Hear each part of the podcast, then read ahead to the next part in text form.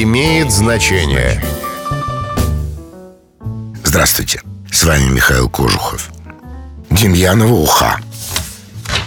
Демьянова уха – это не рыбный суп, который сварил некий Демьян, как вы могли бы подумать.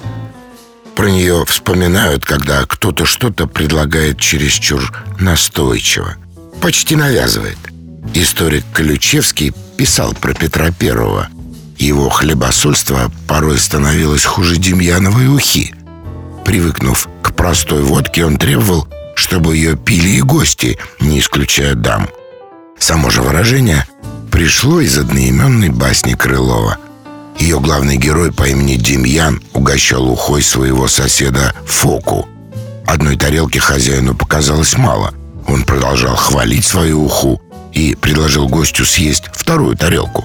После четвертой сосед заортачился. Но Демьян принялся увещевать его. «Зато уж чванных не терплю. Ну, скушай же еще тарелочку, мой милый».